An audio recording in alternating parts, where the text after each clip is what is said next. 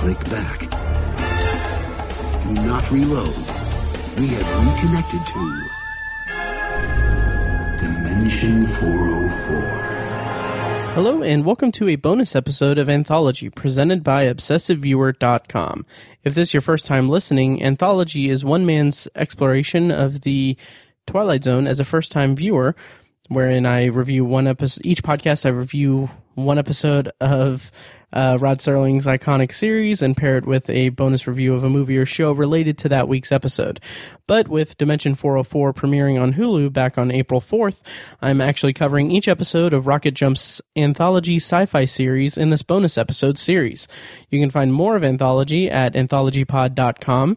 And if you want to contact me, you can use the Facebook page at facebook.com slash anthologypod, tweet me at obsessiveviewer, or send an email to matt at obsessiveviewer.com. And uh, today I'll be discussing Cinethrax, which is the second episode of Dimension 404's first season that premiered on uh, April 4th, 2017 on Hulu.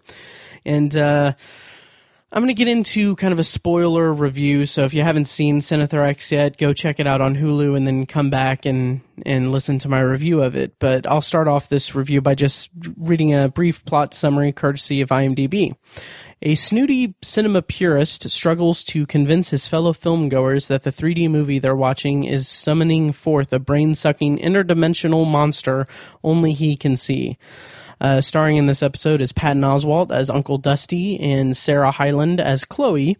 And writers for this episode were Des Dolly, Will Campos, and Daniel Johnson, with directing uh, with Des Dolly directing um, directing this episode. Um, so I'll kind of jump into my review here. I'll kind of give my initial thoughts. What I do with these episodes, with these Dimension 404 reviews, is I'll watch the episode one time through and then kind of jot down my initial thoughts on the episode, and then I'll watch it a second time uh, and take take notes while I'm watching it that second time. So that's kind of the the process I go into with these reviews. And my initial thoughts on that first viewing was just eh I, I thought it was just okay. Um, I liked the way that the episode portrayed the generational divide, and I liked how the millennials didn't seem too over the top. Um, and I also respected the uncle and niece relationship between Patton Oswalt's character and and uh, Sarah Hyland. But by the end of it, I just wasn't that invested in it. Um, the turn with the theater staff being uh, monsters or taken over by monsters um, just really wasn't effective for me. Um, and I, that's just kind of how I left that first viewing, as just kind of not necessarily dissatisfied or disappointed, just kind of just unaffected by by the episode. Um, and then before I get into my actual review of the episode, a Patton Oswalt shirt is from the movie They Live, which it's kind of funny because I haven't actually seen They Live. Um, but it's got some similarities to this episode. Um, but some coworkers of mine told me to watch They Live like a year ago, and I always get crap for it because I haven't watched it yet. But I'll probably I'll probably watch it now. Um, so hopefully, hopefully that won't be a hostile work environment or anything.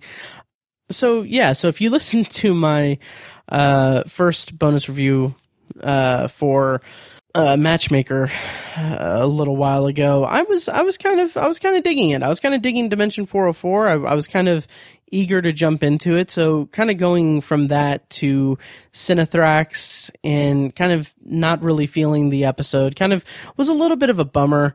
Um, also, one of the first things I noticed or didn't notice was that the breaking up of the screen that was so prominently featured in Matchmaker, um, like before each act, act, break, there was like a little uh, buffering thing, um, or the frame rate dropped a little bit on on purpose.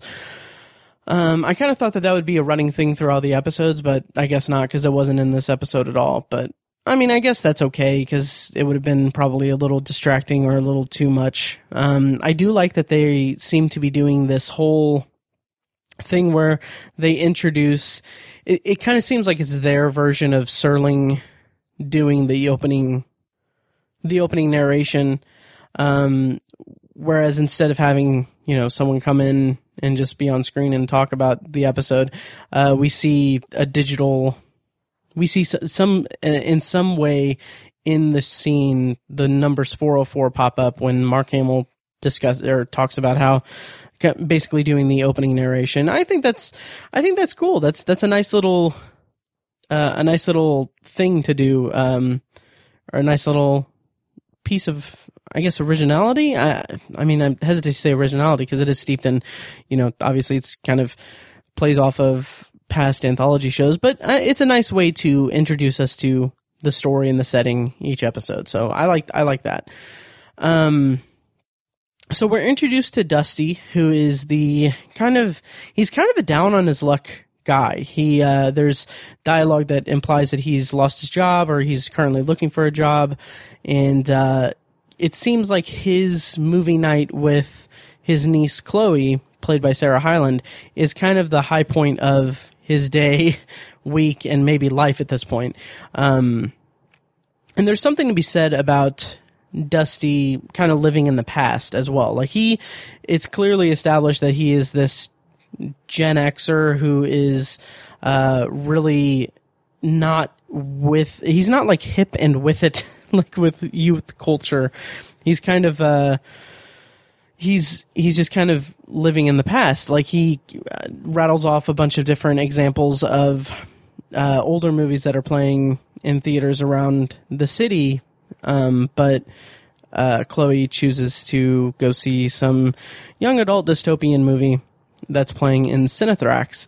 Um, and like, I don't know. I, I like the, I like the concept of Dusty living in the past and being kind of just this guy who isn't, you know, in touch with what's current and the current trends. He's comfortable in his own, in his own, uh, his own demographic of, of, of trends and everything in, in media and pop culture. He's comfortable in that arena. Um, which I can respect that. I, I definitely can because who wants to pay 50 some odd dollars for two movie tickets in a format with what uh, what amounts to be a half of, or a third of a whole story.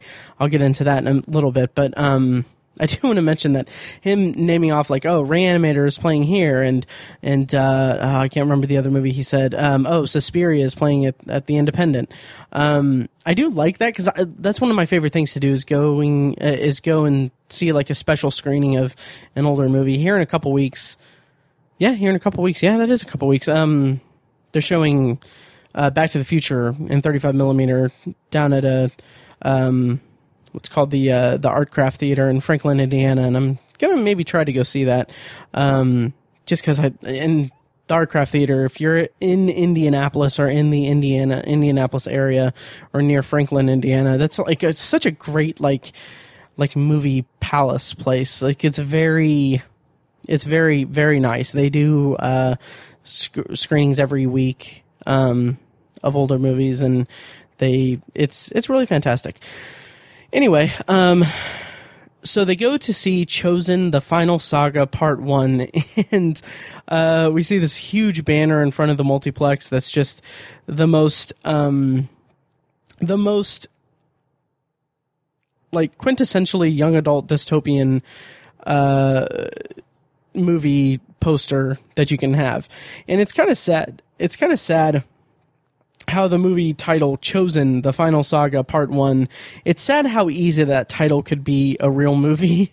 Um, and i kind of i kind of liked the uh, like if you if you look at the poster and on the screen when they're watching the movie there's like two colons um, in between saga and part one. I just thought that that was kind of a nice touch to kind of kind of uh, show how ridiculous uh, you know modern uh, movies like that are not not necessarily modern movies like that, but the business side of it to split split a story up into two or three uh, movies, and, and, it's just it's a nice kind of dig at the modern uh, uh, movie industry. Um, and then they also introduced that Cinethrax is this special, this brand new um, special format for viewing the movie, and uh, it kind of, I mean, this this kind of this kind of it, it kind of gets me, um, or doesn't get me. It's like I I really latched onto that because there are so many different formats of movies. There are so many different types of movies, types of experience. IMAX, 3D, 3D, um, uh, GDX, I think is was one of them. Um, Dolby Atmos, and so many different types of theater going experiences. And I, for one, it's well documented in the Obsessive Viewer podcast that I just I I really don't like 3D movies unless there's like a very special reason for it. Um, like if it was filmed specifically for 3D. Um, I think probably the only movie that I saw in 3D that was really worth it was Avatar, and I didn't even like the movie that much. And whenever the sequels come out, I'll probably see it in 3D just because I know that that's the type of thing that it pushes the envelope of technology and everything. All of these movies that are post converted into 3D after being shot in 2D, it's adds three uh it's darkens the film 30% because it has to adjust to 3D and and uh it's uh, it's such a headache and I can't stand it. um, and like it's not it's not filmed with 3D in mind. So when things are buzzing past, anyway, anyway, um, so I didn't mean to go on a rant there, but uh, Dusty and Chloe get to the theater and they pay fifty some dollars for two tickets, and then Dusty has this uh, the these special glasses that I thought were kind of I don't know it was kind of it was it's a kind of a clever um setup for the episode that he has these special glasses that basically reconverts the movie into 2D when you see see it in the theater, and it's what's used to kind of suss out this uh, tentacle demon thing. Um, and I, thought that was kind of cool. I, I, thought that, that was kind of an inventive way to uh, to kind of bridge that uh, or bring bring out that side of the story. Um, having Dusty be the only one that can see the monster and everything. Um, and it's I have to admit, like it's it's kind of a bummer when Dusty comes up to the to the seat and sees that Chloe has. Uh, well, Chloe's talking to the guy, and then uh, when they sit down, Chloe's friends show up, and it's just like it's it's a bummer to see that because it's clear like Dusty is you know, this is the high point. As I said, it's a high point of his week, and he really wants to spend time with his niece, but she has her friends there, and it's. I just kind of, I kind of cringed for him because that's such an awkward situation. That's such an uncomfortable situation, and it's really a bummer. Um, and then we get the, uh, like Chloe suggesting that Dusty sit by himself, um, which Okay, another small tangent, and I promise this will probably be the last one. No, it won't because I have another one coming up. But um, Dusty has reservations about sitting alone, and I really don't get the stigma about going to the movies alone. I mean, I I do it like all the time, and it's it's kind of nice. It's it's a nice, peaceful kind of thing to do on your own. I don't get the stigma about going to see a movie by yourself. I love doing it. And like I have friends that I go see movies with all the time, but I actually just saw Alien Covenant uh, by myself, and it was the first time I'd seen a movie by myself in probably a few months. Um, and it was just it was really cool. Like the movie was okay, but uh, just I really like seeing movies by myself. I don't know, maybe I'm weird, but um, we get our first act break when the movie starts, and we get this big whole to do about Cinethrax, and it's this whole um, basically it's the uh, it's the Dimension 404 equivalent of the IMAX um, introductory kind of movie theater experience thing where it's they do all of the big 3D things and the sound effects and everything to really get you pumped up for it. Um, and it's it's followed up by Dusty just saying this is gonna suck as he puts on his uh, his special glasses. It's just it's funny and that's a nice like kind of act break. Um, for the for the episode to get, bring us into our first uh, set of ads for the Hulu episode. Um, and as much as as much as I dislike 3D, and as much as I don't bother going to 3D movies at all, that whole Cinethrax opening segment looked just really cool and kind of made me want to. I don't know. Maybe if maybe if a movie comes out that I I would love to see um, in 3D, maybe I'd maybe I'd go check it out.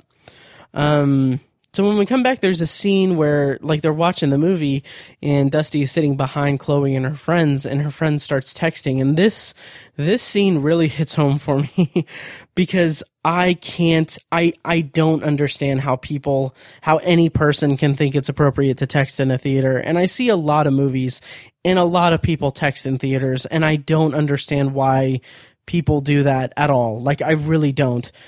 Um, it's just, it's so, I don't know. I, it just it gets so under my skin, and I can totally relate to Dusty in this scene when he's telling them to, you know, not text. And uh, I love the kind of reversal of that a little bit later when he when the monster attacks Dusty, or when Dusty sees the monster and he's trying to get Chloe's attention. There's that reversal where her friend is like, "So he can, so she can't text, but you can talk during the movie." Um, I thought that was that was a really well played um, bit of dialogue there. And as for the movie they're actually watching, Chosen the Final Saga Part One, um, the bits we the bits and pieces we get to see of it, um, you know, it's actually a decent parody of the whole modern uh, trend of young adult dystopian movies.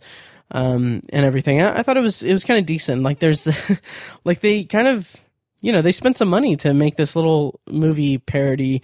Um, I'm thinking of the scene where the girl lifts up her shirt and she has that glowing tattoo on the back on her back. It's like they actually kind of put some effort into it, and I, I appreciated that and think that it really, uh, really hit home the kind of parody of it, the parody aspect of it. And so we get, when we're watching the movie, Dusty sees this uh, tentacle creature come out of the screen. And I like the way that it's developed. I like the way that it's set up because first he sees something just kind of trying to break out of the screen. And like, we don't know what it is. He doesn't know what it is and all that. Um, and then when it actually comes out of the screen and we see that it's this creepy ten- tentacle creature, um, it's effective. It's effectively creepy. Um, it's and it's pretty well done. It's a, it's a, the effects are just a little bit. I wouldn't go so far as to say they're a little cheesy, but they're just they're a little. Uh, I don't know. It's it's not meant to be like a super realistic thing, but uh, it's kind of it's kind of a little bit low budget, but in a good way. It's it's it fits the tone of Dimension 404 pretty well. And when the monster actually attacks Dusty's face after he's dropped the glasses and he's picks them back up and everything, like that's a really effective jump scare. I really, I really like that sequence of events and how Patton Oswalt's character just freaks out. And uh, Patton Oswalt, he like he plays panicked really, really well. Like he's really fantastic in this episode, and overall, he really elevates the episode for me. Um, and it's just it's really great. And then we get this um scene in the lobby when he is kind of taken out of the theater. Um, and it's just it's kind of heartbreaking because he is talking to Chloe and he's trying to tell her that there's a monster in there. No one, no one is, uh, no one's, no one's believing him and everything. And then he asks her, um, "Did I embarrass you in front of your little friends?" And in that moment, it's it's kind of a complicated situation. Maybe I'm kind of reading more into it, or or uh, maybe I'm looking more into the situation as than what than what is actually on the screen. But I just kept thinking back to how Dusty was kind of um, his his movie night with his niece was sabotaged by his niece's friends and honestly Dusty has a right to be mad at her since she brought her friends into their arranged movie night like they it's I don't know it's it's like I would be pissed if I was Dusty. And it's really kind of sad to have Chloe not only tell him that he's embarrassing her, but also for her to choose to be with her friends. And also it's really, it's really, uh, really sad that she just tells him that he does, that she doesn't want to be like him. And in that moment, it's like, we already know that Dusty has no job. Uh, he doesn't have a lot going on in his life. And, because of that, Chloe's kind of total rejection of him just really kind of stings. I thought it was really, really, uh, really good. Um, at that point, at that point, we're like halfway through the episode and it's, uh, it's kind of funny because when he gets taken into the uh, projection booth, um, the millennial employees of the movie theater, they're kind of out snobbing him by talking about the, uh, the silent film with the, with the train and everything. Um, I thought I thought that was a nice touch because it's like when you're in your early 20s, late teens, early 20s, and you like movies, you can be really snobby. Um, so I like that they kind of had that. Uh, they included that element into this into the script. And then from here, this is where I don't know. This is where I kind of lose a little bit of interest, or where the I don't know if lose interest is the right word quite yet, but it's like the escalation of the story, like the story escalates really fast. So we see that the uh, employees of the movie theater are all possessed and controlled by this demon, whatever. Um, in in that alone, that's pretty solid at first. Show like their reveal is is pretty solid at first, and then I don't know. They kind of fight with Patton Oswalt a little bit, and then he takes out a burrito, and that saves him from getting his head impaled by uh, that thing on the wall. I I don't know. I that I don't know. I, I, thought that was just a little bit silly. And then we get a long stretch where it's just basically a game of cat and mouse between the uh, possessed movie theater employees and Dusty, and then uh, Chloe finding out what ha- like finding out the truth and then escaping the theater. It's I don't know, and there's not really much you, else you could really do to really bring me back into it, but I just was kind of bored by it. Um, however, when Dusty is in the janitor's closet and he's texting Chloe, like those text messages are really sweet. Like it was kind of heartbreaking to see him uh, text her and say that uh, she's his only friend and uh, he doesn't want her to be anyone she doesn't want to be and, and all that. I thought that was that was a really nice tender moment in the episode, and they they really did it uh, right in that. But when the theater itself actually turns, when when Chloe realizes what's going on and, and the theater turns against her and, and goes after her, I kind of lost interest in it at that point, and I don't really know why. And my my working theory is that it may be it may be because at that point we really have no idea what's going on or why it's happening. Like we know that there's this weird tentacled creature and that they're possessing uh, the moviegoers and everything, but we don't really know why. We don't know what's like what to what end it is, and we don't know that until uh, Chloe gets into the projection booth and the enslaved uh, workers say that uh, Cinethrax came to unite us and came to make us one, and like it's a decent hook, but it comes like I don't know, it comes like three quarters of the way through the through the episode, and I don't know, I just it just didn't really sit sit right with me. Um, and then we kind of get into the ending of the episode where Chloe and Dusty escape um, after this really cool scene where Dusty uh, smashes the axe in the head of the the dude that uh, Chloe was was liking um, to save her. It's it, like that was a really cool, uh, really cool shot and really cool scene. But after that, like I don't know, the whole idea of Chloe being transformed and Dusty losing his connection with his niece. It's just a it's it's a downer. And then to kind of add insult to injury, he tries to leave the theater and then he sees that the world has been taking over and overall it's just really bleak. And then we get the moment where Chloe tells him that uh, he should stay with her. And she says, stay with me and you'll never be lonely again. Stay and watch the movie. And like that, that dialogue, that's kind of haunting. I, I was kind of really liking that and it was really uh, creepy and effective. But overall, the kind of bleak ending where they're just in the theater and he puts on the glasses and then the credits or the the movie starts and then the credits start rolling uh, for us watching it. It's I don't know. It's just I don't know. It, it's a really bleak ending, which I don't mind bleak endings. Like reference my all of my reviews of Black Mirror, and so I don't really mind bleak endings, but I don't feel like there was any real payoff in Cinethrax for the bleak ending. Like I don't feel like the bleak ending really paid off anything that was set up in the first uh 30 35 40 minutes. Um, the whole episode is about Dusty trying to save Chloe and it all kind of just goes to hell at the end and it's all very sudden. Um, and Dusty just kind of gives up because of his love for Chloe, which that's admirable and it's fairly effective as as a uh, as an ending to their story, I guess. But it just feels really sudden and really quick, and it didn't really satisfy me in in any real meaningful way. Um, and I, I don't know. I think I can make peace with that ending. I really can. But overall, I just, I just thought the episode was just okay. Um, which is kind of a bummer because I was really eager to see this, this episode. Not that I knew much of anything about it, just that I knew that it was about a movie, uh, a moviegoer and, um, it had Patton Oswalt. So those, those two things were kind of right up my alley. So it's kind of a bummer to be kind of a little underwhelmed by it, but overall, I thought it was it had some it had some decent moments and some good, um, some good uh, moments here and there between Patton Oswalt and Sarah Hyland. And I guess my overall thoughts would be that I uh, let's see, I so okay, so I really enjoyed the kind of generation gap between Dusty and the Millennials, and I really dug Patton Oswalt's performance. I thought he was really fantastic.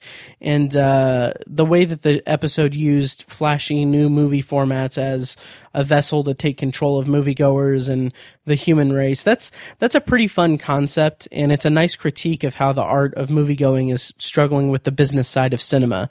Um, so I I respected the commentary that the episode is spouting and everything. And for me as a viewer, the Dusty is my conduit to the story. And who isn't annoyed by the things that he's annoyed by? like it's a very relatable thing.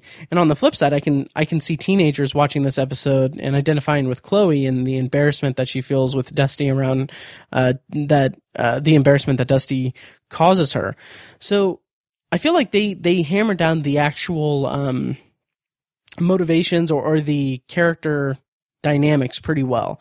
Um, and those things really worked for me in this episode. However, I just again, I just feel like the ending didn't come off or didn't come with much of a payoff, and uh, the way that Dusty gives in so that he can be with his niece, it's something I can respect. But the escalation of the monster just comes so quick that before you know it, Cinethrax has taken over the world, and it's just a little too much for me, and it's uh, it happens a little too fast. Um, and honestly, I would have preferred a less bleak and less rush rushed ending.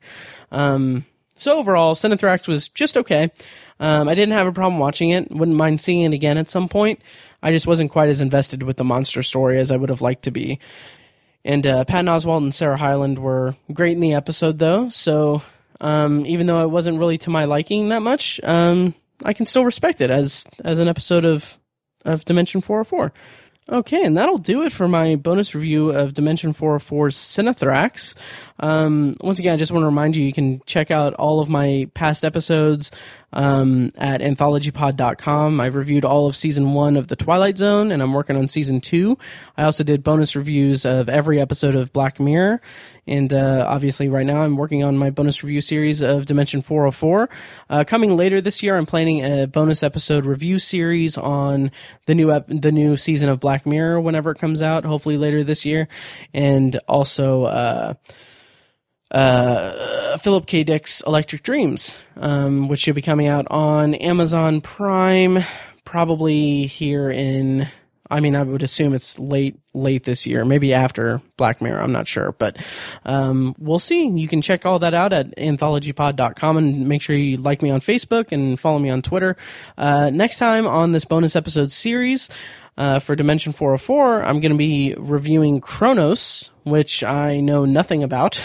Um, so I'm looking forward to to going more in depth with Dimension 404. And uh, before I go, I just want to say I hope you guys enjoyed my review. And if you have any thoughts, feel free to contact me with them and uh, and let me know what you thought of Cinethrax and Dimension 404 and the Twilight Zone and anything I talk about here on this podcast. Um, so yeah, on that note, thank you guys so much for listening, and I'll see you next time.